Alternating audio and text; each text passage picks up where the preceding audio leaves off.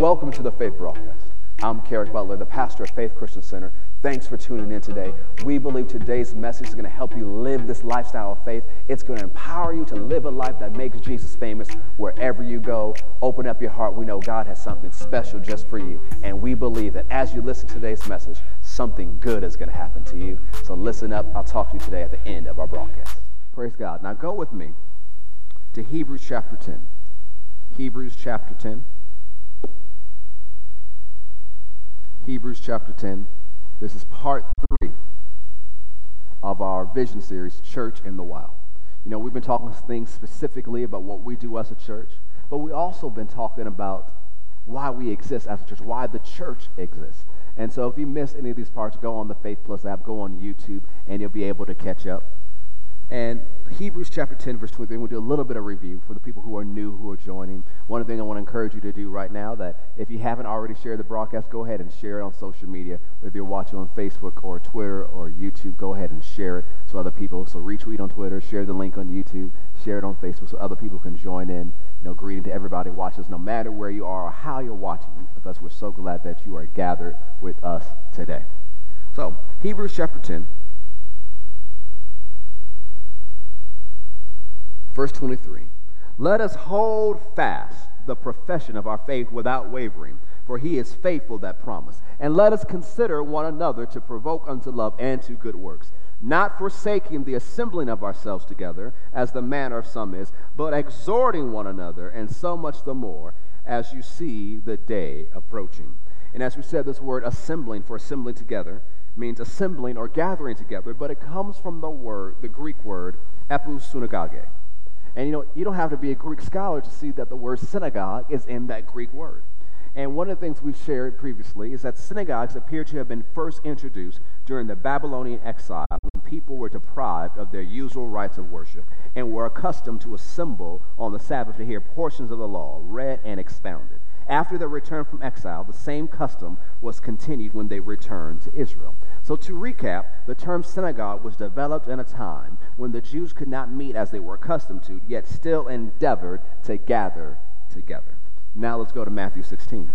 So, even when we talk about not forsaking the assembling of ourselves together, it has a history of innovation. It's not talking specifically about a building. Now, Matthew 16 will make that even clearer for us.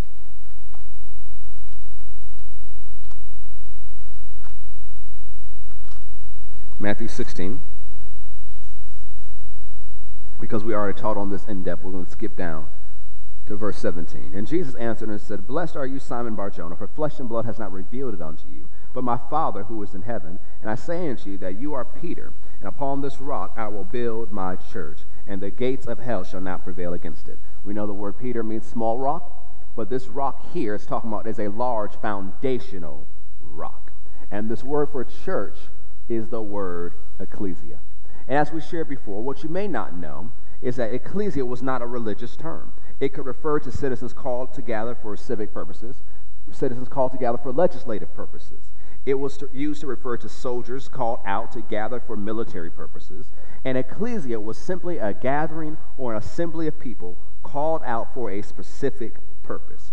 Ecclesia never referred to a specific place, only a specific gathering. I'll say that again. Ecclesia never referred to a specific place, only a specific gathering. Jesus' audience, who he's talking to here, may have been familiar with the term from another context as well. The Septuagint, the Greek translation of the Old Testament, describes the ancient Israelites as an ecclesia. Interestingly, when the Hebrew people were scattered around the world, they were still known collectively as an ecclesia, an assembly, gathering, community, and congregation.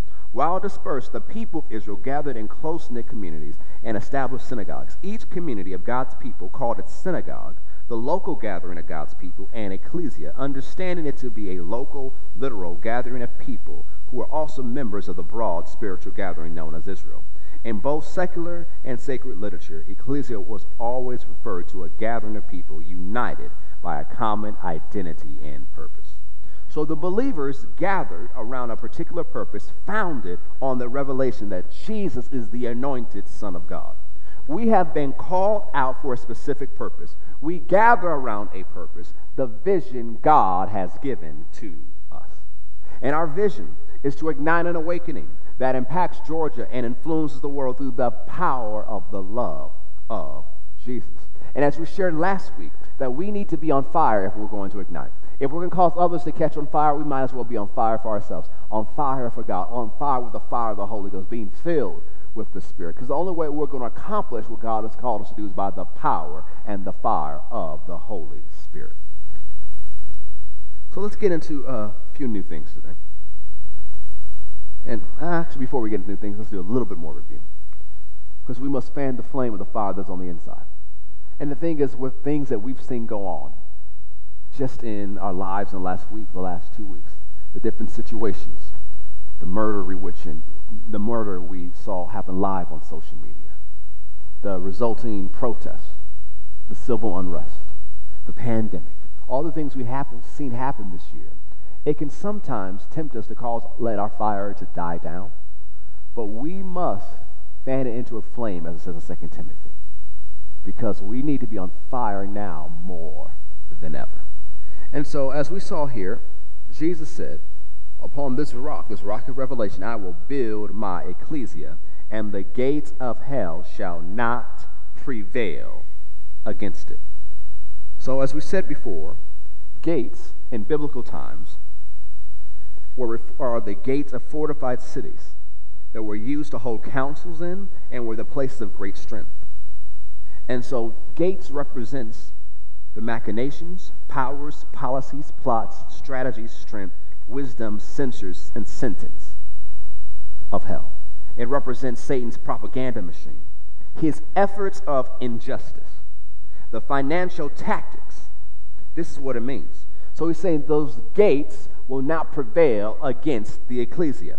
So the machinations, powers, policies, plots, strategies, strength, wisdom, censors, sentence, Satan's propaganda machine, his efforts of injustice, the financial tactics of hell will not prevail against the ecclesia. We know the strategies of hell are detailed for us in Mark chapter 4. It's affliction, persecution, cares of this world, deceitfulness of riches, and lust of other things. This word prevail means to overpower or to withhold. This word prevail means to overpower or withhold. In reading the scripture, many people picture the church holding back, staying in a position, holding back the hordes of hell, attacking the church. They're picturing us playing defense and the church being flooded by the enemy, but the church managing to hold out to the end and overcoming the evil at the last moment. But when is the last time you saw some gates move? You see, the gates, the machinations, powers, policies, plots, strategies, strength, censors, and sentence of Satan in hell will not be able to hold back the church, the army of God that's marching forward with the mission of winning souls and snatching people from the grips of the kingdom of darkness. It cannot stop us, it cannot hold us back from proclaiming that Jesus saves, Jesus heals, Jesus delivers, Jesus baptizes in the Holy Ghost, Jesus prospers. It can't hold us back. And so, what we have to understand here also is that the gates of hell, this language likens it to a vast prison. And so, if it's likened to a vast prison, that means there are people trapped in it who need what we have, who need the fire of God to set them free, to deliver them. They need your prayers. We'll get into that soon. They need to see your light shine. They need you to see to, you to overcome what's in your life and live fear free. They need your testimony. They need you to invite them to church. Even if it's just inviting them to watch online, they need you to invite them. And as we've said over and over again, we need to be intentional. Whether we're gathering in a building or we're watching online, we need to be intentional. We need to be intentional that when we come, we're actually coming with faith to hear the word and to experience God. We're intentional about our witnessing and evangelizing. We're intentional about our giving. We're intentional about our prayer life and we're intentional. So that means we're going, to develop consistency, and the power is in our consistency. So this is the time we've called to be an ecclesia, because sometimes people miss the importance of missions and purpose because they don't know the time. And, you know, we've seen a lot of things happen this year, but it just reminded us of what time it is. That we must be like it's called in the Old Testament, the sons of Issachar who knew the times and the seasons. So some of you already know, but let's do a brief review about what time we're living in. Go to Luke chapter 21. Luke chapter 21. Verse 8. And Jesus said, Take heed. What is he doing? He's responding to a question. You see this discussion in Matthew 24. You all see in Luke 21. He's responding to three questions that they asked. So he says, Take heed, pay attention, that you be not deceived. One of the hallmarks of the end of the age, of the end, the end times, is gross deception. He says, For many shall come in my name, saying, I am Christ, and the time draws near. Don't go after them. But you shall hear of wars and commotions. Be not terrified. For these things must first come to pass, but the end is not by and by, or the end is not yet. Then said he unto them, Nation shall rise against nation, and kingdom against kingdom. When we see the word here, kingdom, we would think of you know, nation states or countries. But the word nation here is not what we're talking what we would think about. When we think of nations, we think of the United States of America, Canada, Mexico, United Kingdom. We think about Argentina, Brazil. Those are nations, but that's not what this word nation here means. In the Greek, it's the word ethnos. What is talking about? Ethnic groups. So here, this word nations, you could actually write in your Bible, if you have a physical Bible, we put it in your notes on your device. He's talking about races. That in the end, we will see an increase of racial conflict. So this is what Jesus is talking about. You'll see race group rise up against race group. And you'll see country go against country. So we see this is a time of conflict. It's a time of strife. And great earthquakes shall be in divers places, and famines, and pestilences. COVID 19. What is this? We see great natural disasters, we see shortages, and we see disease.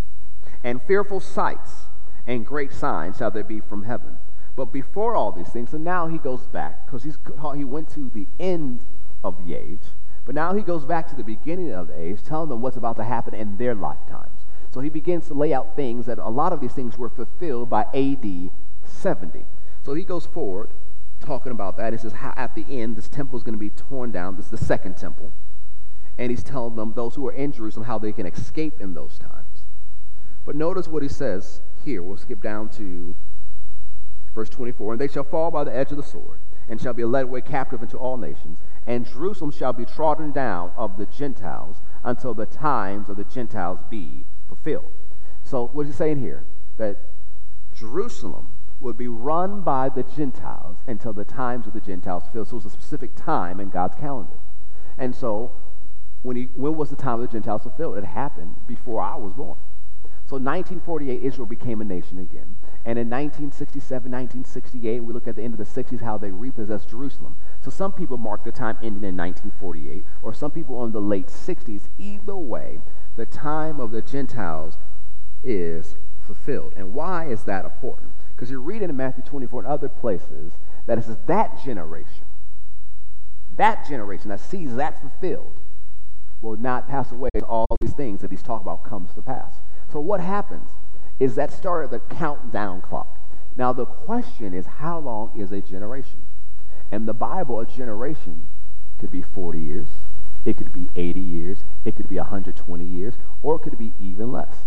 So one of the things that lets you know the sign is that the age is about to wrap up. But notice what it keeps saying. And there shall be signs in the sun and in the moon and in the stars and upon the earth distress of nations with perplexity, the sea and the waves roaring, men's hearts failing them for fear, and for looking after those things which are coming on the earth, and the powers of heaven shall be shaken. And they shall see the Son of Man coming in a cloud. So this is at the end of that. They'll see the Son of Man come in a cloud with power and great glory. And when these things begin to come to pass, then look up and lift up your heads, for your redemption draws nigh. Now, keep your finger here if you're on a physical Bible. Go back to Matthew 24. I want to point out something. Matthew 24. One of the things here compares these times to the days of Noah. But it also talks about the beginning of the chapter. Verse 4 Take heed that no man deceive you, for many shall come in my name, saying, I am Christ, and shall deceive many. And you shall hear of wars and rumor of wars. See that you be not troubled, for all these things must come to pass, for the end is not yet. For nation shall rise against nation, and kingdom against kingdom, and there shall be famines, and pestilence, and earthquakes in divers places. All these are the beginning of sorrows. This word sorrows, sorrows here is the word for uh, labor and childbirth and contractions. So, what is he painting the picture of here? That all these things have been happening as long as the earth's been here. Since man fell, we've seen different versions of all these things in human history. But it says what you're going to see when it's getting closer to the end of the age is these things will happen more frequently and more consistently. So just comparing it to a woman in labor, you know, I remember my wife was in labor and we had our kids, how that we knew, you know, we were watching the contractions. You know, even with my youngest, you know, we had, you know, two false alarms before she came on the third time because the contractions seemed to be getting closer and closer, and we thought it was time, but then it wasn't. Like there were, we went to the hospital two times. So one time they checked us in, and they thought, oh yeah, definitely the baby's coming, and then the next morning said, oh no, you got more time. And so you know, uh, but six days later, she decided to come. But what happened with the contractions? They kept getting closer and closer and closer and closer and closer until the baby arrives.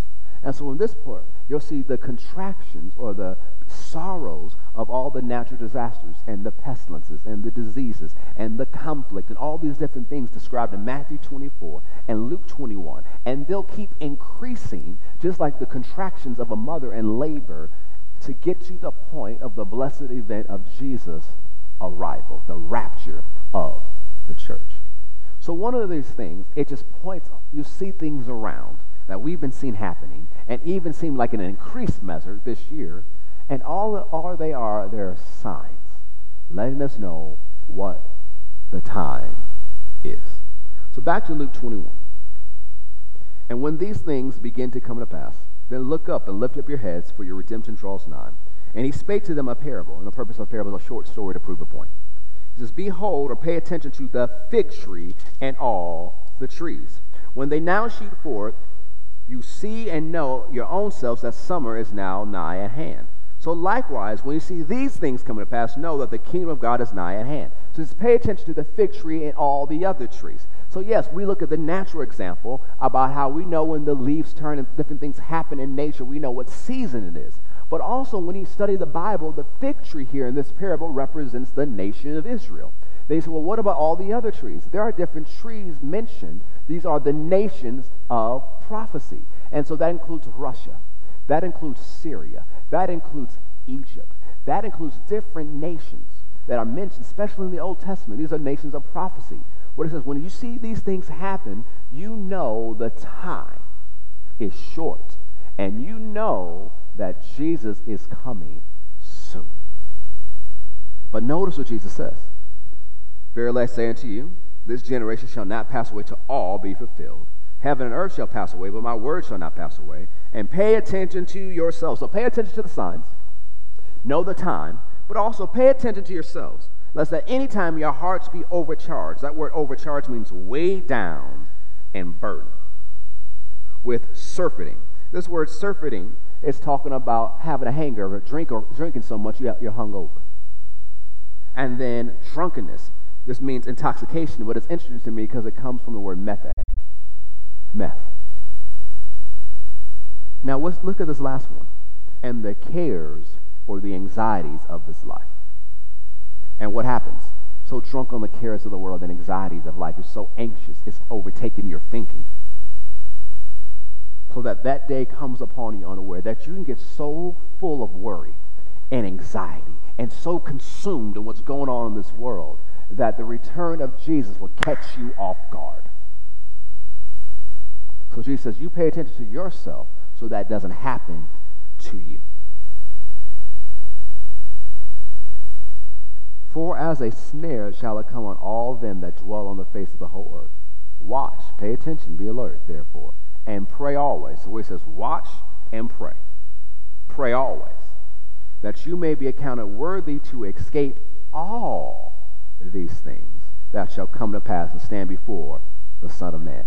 So, you know, you see these things coming upon the earth, but there's always a way to escape, to not be overcome with these things, and to get the victory. Even though we live at the end of time, not the end of the world, the end of time. We're living closer to the end of time. There's a phrase called the last days. The last days began with the ministry of Jesus. So the last days have been going on for about 2,000 years now. But there's a sliver of time at the end of the last day called the end times or the end of days. And so I'm not going to get into it, but there's, I remember, you know, Hilton Sutton, if some of you have been part of this ministry for a long time, remember when Hilton Sutton would come and teach on end times. I remember years ago in 2004, he laid hands on me and part of that anointing to teach on the subject. And so there's so many things I would dive into if I was doing a full end time teaching today. But one of the things you have to understand is that this is the time we live in, and end times teaching is not doom and gloom teaching. It's a time of victory. That you have to understand you're here for such a time as this that God knew what was going on in the world and He purposed for you to be here at such a time as this. You know, I was talking to my oldest, and she was talking about how other people, you know, in her age were concerned about all the things that were happening, what was going on in the world. And, you know, I told her, I said it this way I said, Welcome to living in the end times. And I encouraged her, and I was sharing with my family, we were meant for this time. We were meant for this time. We were meant for this season. God knew that you had what it took, not just to win, but to win big in this time. So don't let your heart be overtaken with anxiety. And don't try to treat that anxiety and be overtaken with alcohol and drugs. You are on the winning side. So watch and pray always. Why is that important? Now we know the time. We go to Second Thessalonians. Second Thessalonians. All of that was my introduction. So Second Thessalonians.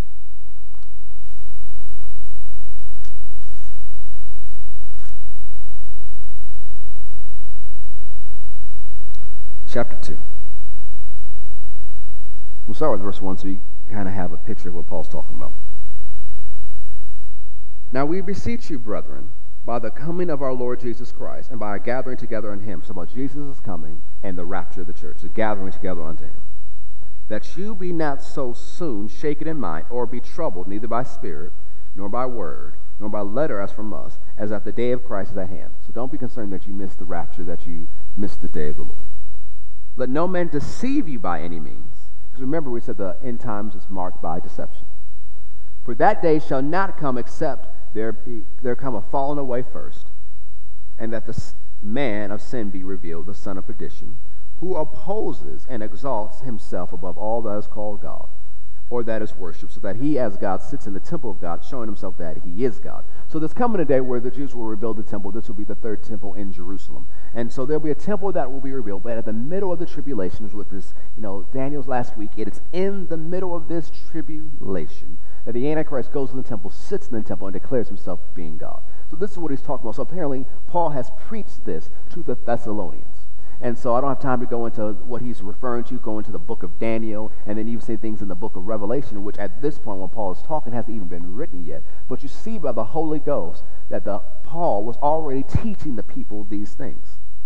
And so he says, This is coming. He says, I told you about. He says, Remember you not when I was with you, I told you these things?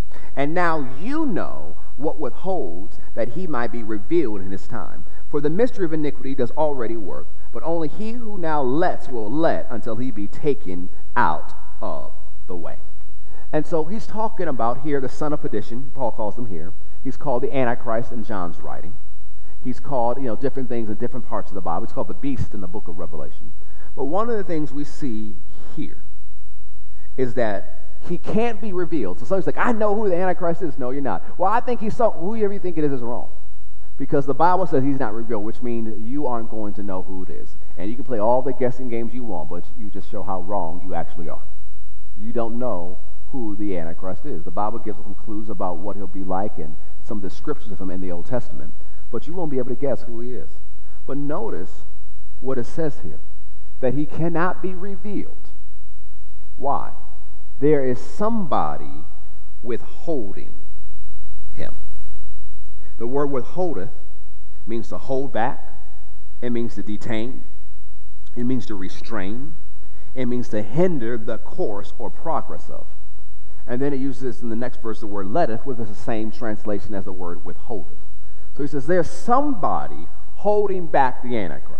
There's somebody detaining the Antichrist. There's somebody hindering the course and the progress of the Antichrist.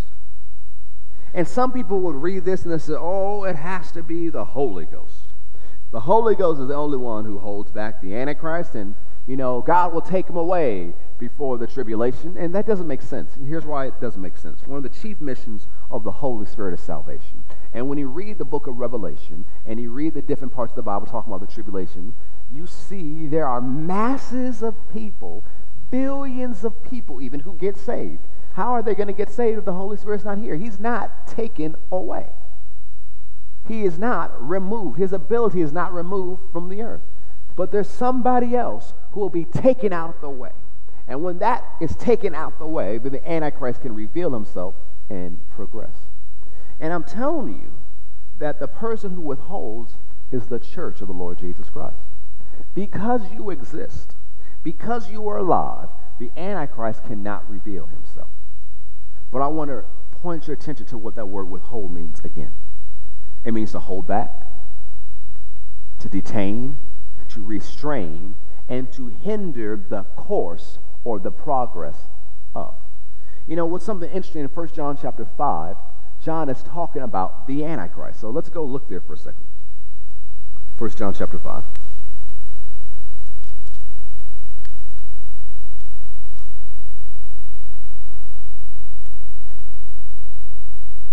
Actually, 1 John chapter 4. Beloved, believe not every spirit, but try the spirits, whether they are of God, because many false prophets are gone out into the world. Hereby know ye the Spirit of God. Every spirit that confesses that Jesus Christ has come in the flesh is of God. One of the things John is doing here is combating Gnosticism, some things we've been talking about as we studied the book of Colossians on Wednesday. And every spirit that confesses not that Jesus Christ has come in the flesh is not of God, and this is that spirit of Antichrist, whereof you heard, have heard that it should come and even now already in the world. You are of God, little children, have overcome them, because greater is he that is in you than he that is in the world. And the them we've overcome are the spirits of Antichrist. So there is someone who will be referred to as the Antichrist, who will fulfill that role talking about in Daniel, and then here in the Bible, we've seen in Thessalonians, and we'll see in the book of Revelation, and here in John. There is a person where there are also spirits of Antichrist, demons, who are assigned to prepare the way for him to be revealed.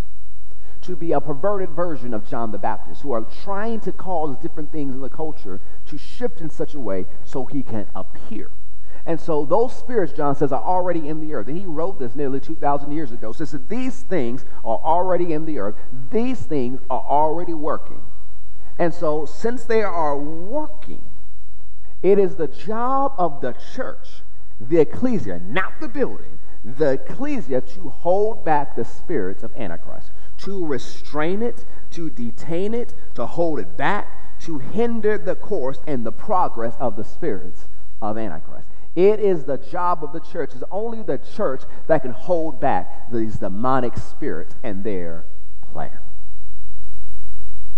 Let's go back to Second Thessalonians. So, what's one of the ways we hold it back? For the mystery, verse 7, of iniquity does already work.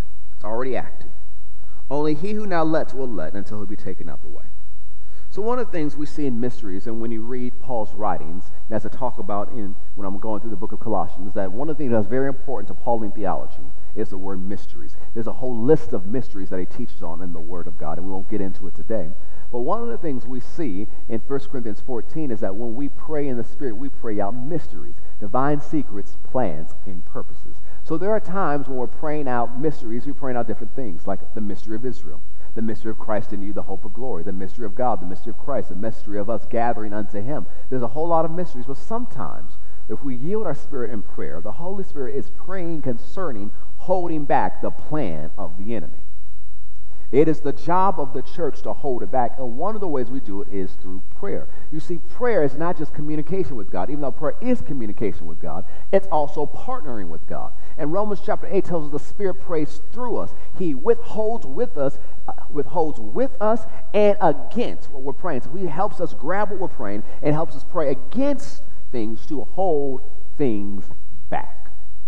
And so prayer is important. It's not the only thing we to do, but we cannot discount real prayer. Not saying, oh, hashtag prayers. I'm so, bad, so sad this happened. You know, emoji, prayer sign. And don't pray. That's not praying. Or, oh, God bless it. Oh, God help them. And not really mean it. That's not praying. That's not real praying. People who really enter into that realm of prayer can hold back the plans of the enemy. And we have to understand that in these times, we have to hold back plans of the enemy. We have to pray like the Bible tells us to pray and not make excuses for not praying. Because a lot of people says, "Oh, I don't like that person. I'm not going to pray for them." How antichrist is that? Think about a doctrine of the antichrist. If we can hold things back by prayer, you get so and so offended says, "I'm not going to pray for that political leader because you know I don't like them." But the Bible, let's let's go there. Let's go to Timothy. Just a few pages over.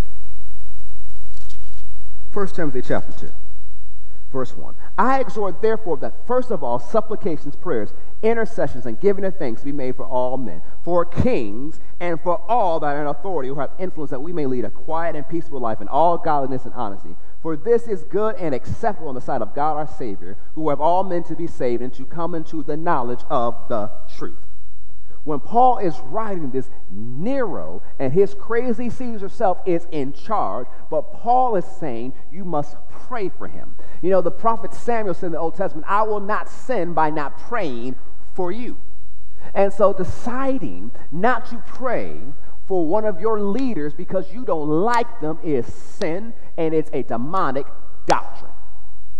And because you decide not to pray, and not to engage with the Spirit and pray, you have opened the door for Satan to use that individual further. Well, Pastor, did you see his tweet? Yes, I saw his tweet, but God did not excuse you not praying. So stop making up all these excuses of offense why you don't pray and get your butt back to prayer. We must be people of prayer if we expect to hold back the plan of the enemy. Prayerless churches do not have power, they cannot withhold the enemy. You must pray, and you must really pray.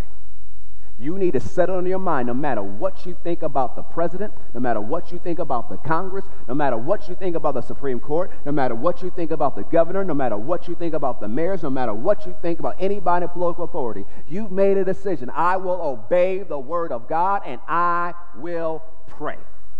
You must pray if you expect to withhold the enemy. And so, one of the things we've seen in this time of civil unrest, this time of civil disobedience, this time of protest. And there's so many peaceful protests that we're in support of. I was even at a peaceful protest earlier this week. But then there are different elements trying to sneak in to corrupt the just cause. And so, you know, the governments have seen them, the news has seen them, but people don't know how to stop them. So, do you know how we stop them? We had to get into prayer concerning that. Praying, one of the things I began praying this week, expose them, reveal who it is, stop them because their plans are to stop the progress that's supposed to go forward in this nation. So, yes, there are natural things. We'll get to some of those in a minute, but don't expect only the natural things to happen if you do not pray. See, some of the things we're watching right now is an awakening. And the thing is, some of you, we've been praying for an awakening for years. It just looks different than we thought it would. But we must not give up in prayer and get so offended at foolishness from political leaders that we stop praying. We must pray. Doesn't matter what party you're part of, what party you're not part of, it is your job to pray if you are a believer. We must pray if we expect to withhold the plans of the enemy, if we expect to detain and restrain and to hinder the course and the progress of. Now go to James chapter 4. I didn't say you have to vote for a person. I didn't even say you have to like them. But I did say you have to pray for them because that's what the Bible says. And we have to decide in these end days are we going to believe the Bible or are we going to believe some meme on social media? James chapter 4, verse 7. Submit yourselves, therefore, to God. Resist the devil, and he will flee from you. Resist him. Resist the devil. And so what some people do is, well, it's, you know, Pastor, you said it's the end times and the world's going to get worse, so I'm just going to look to me and my four and no more, and I'll be fine. No, that is not resisting the devil. You say, well, the, you know, Dad Hagin used to use the example, you know, a pastor came up to him one time and was talking about the end times. They go, no, the Bible says that children will be disobedient to their parents in the end times. And he was ex- using that as an excuse about why his kids were running wild. And Dad Hagin said, not my kids. Whoa, whoa, just because it happens in the end times doesn't mean it has to happen in your house and doesn't mean it has to happen in your sphere of influence. Although we see there's going to be racial conflict in the end times, although we see there's pestilence coming in the end times, doesn't mean it has to happen in your house. It doesn't mean it has to happen in your sphere of influence. That if you choose to resist, the enemy has to flee. If you choose to resist the racism, it has to back up. If you choose to resist the systematic injustices, it has to bow. If you choose to resist the plagues, it has to go. We must resist the enemy. Welcome to the resistance. We're not supposed to hide in a closet somewhere. We're not supposed to put our head in the ground. We're supposed to be out there causing the change to happen. Go with me to 1 Peter chapter 5. This word resist means to set oneself against, to withstand to oppose. First Peter chapter 5. Verse 6 Humble yourselves, therefore, under the mighty hand of God, that he may exalt you in due time, casting all your care upon him, for he cares for you. Don't carry these cares. Don't carry these worries. Don't carry these anxieties. Give them to God because he is your caretaker and he cares for you. Be sober this word sober means to be calm and collected in spirit. Don't be so up in your emotions that you don't know what's going on. Come on, collect yourself. Be vigilant, which means to be alert, to give strict attention to, so you're not suddenly overtaken in a destructive calamity. Be vigilant. Be alert. Be aware of what's going on around you. Because your adversary, the devil, as a roaring lion, walks about seeking whom he may devour. So, as we always say, there are whom he can devour and the whom he can't devour. So, this one, you resist steadfast in the faith, knowing that the same affliction, the same pressure is accomplished in your brethren that are in the world. We must resist. There is resistance achieved in prayer, but we must also resist in our actions. It's not just prayer alone, but we must not forget prayer and back away from prayer. It is prayer and our actions. Go to Matthew chapter 5. Matthew chapter 5.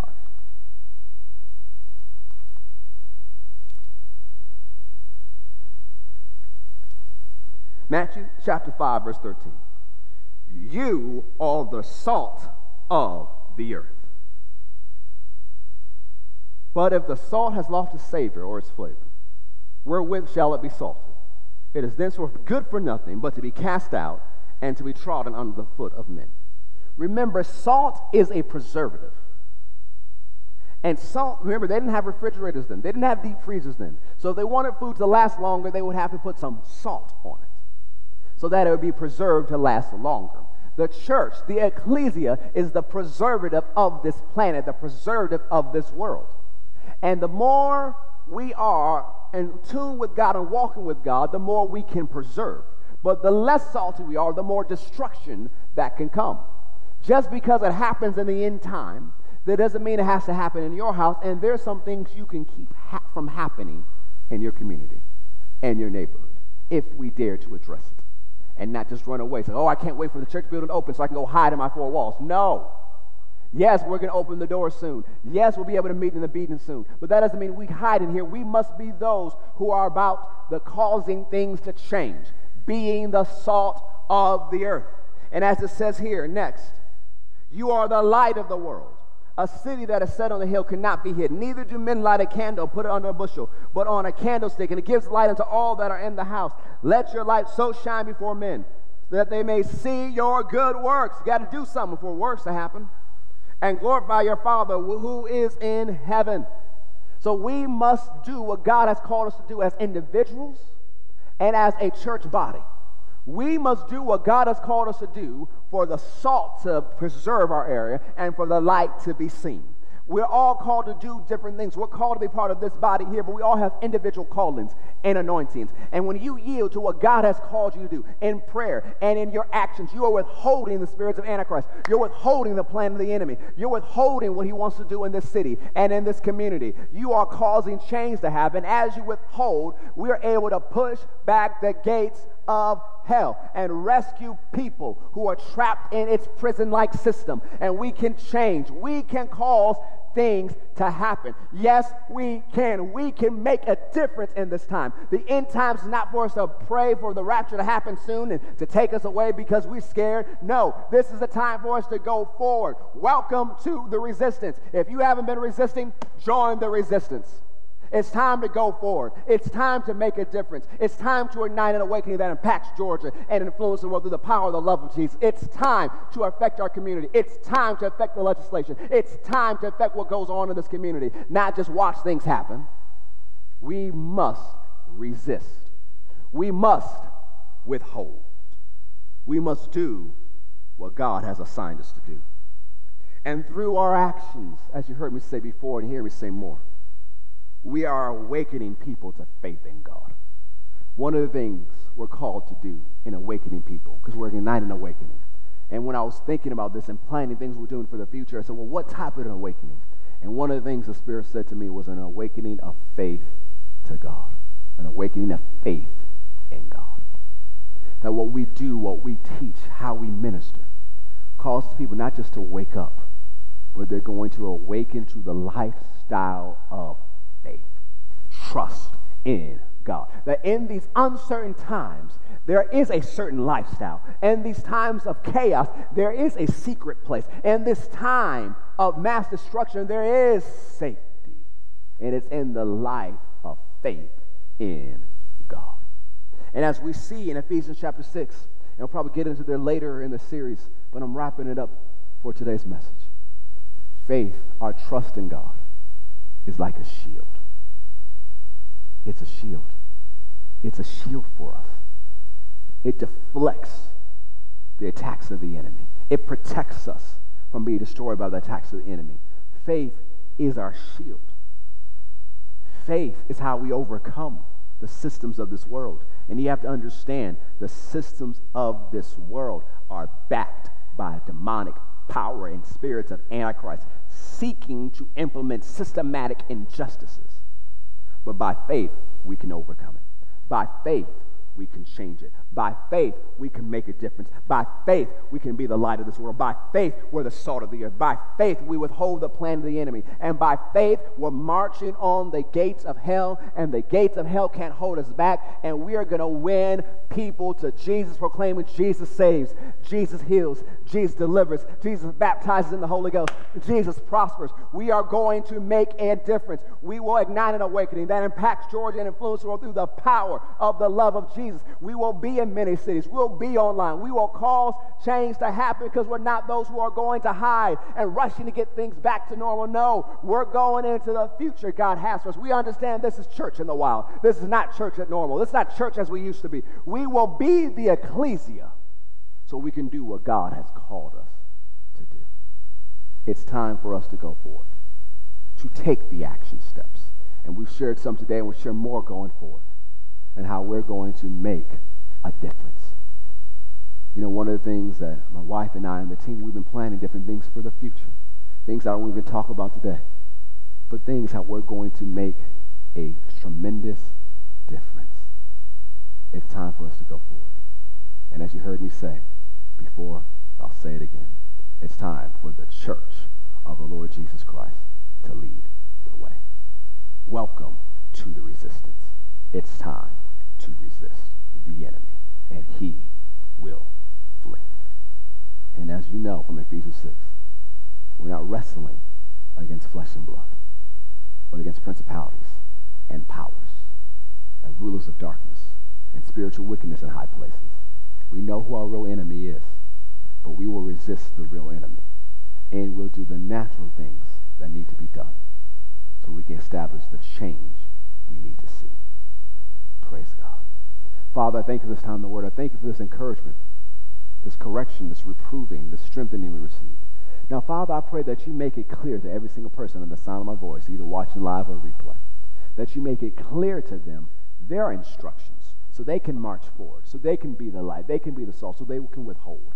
That in their prayer time this week, that you show them how they're supposed to pray to withhold, but you also show them the action steps they are to take so that we can go forward, so we can do what we're called to do to ignite an awakening that impacts Georgia and influences the world through the power of the love of Jesus. Father, I give you all the glory for what you've done in this time. And I thank you that our best is yet to come. In Jesus' name. Thanks for watching today. We hope today's message was a blessing to you that empowered you to make Jesus famous in every area of your life. Hey, if you want to be a part of what God's doing here at Faith, you know, our vision statement is to ignite an awakening that impacts Georgia and influences the world through the power of the love of Jesus. And we'd love for you to be a part. You can find out our different experience times and our different locations by going to fccga.com. If you want to give, you can text FCCGA to 73256. You can also go to fccga.com to give online and be a part of what God's doing here. We'd love to see you anytime you're in our area. We believe God has something good just for you. And anytime you come to our faith experience, we believe you will experience God and His plan for your life. So thank you for tuning in today. We'll see you next time.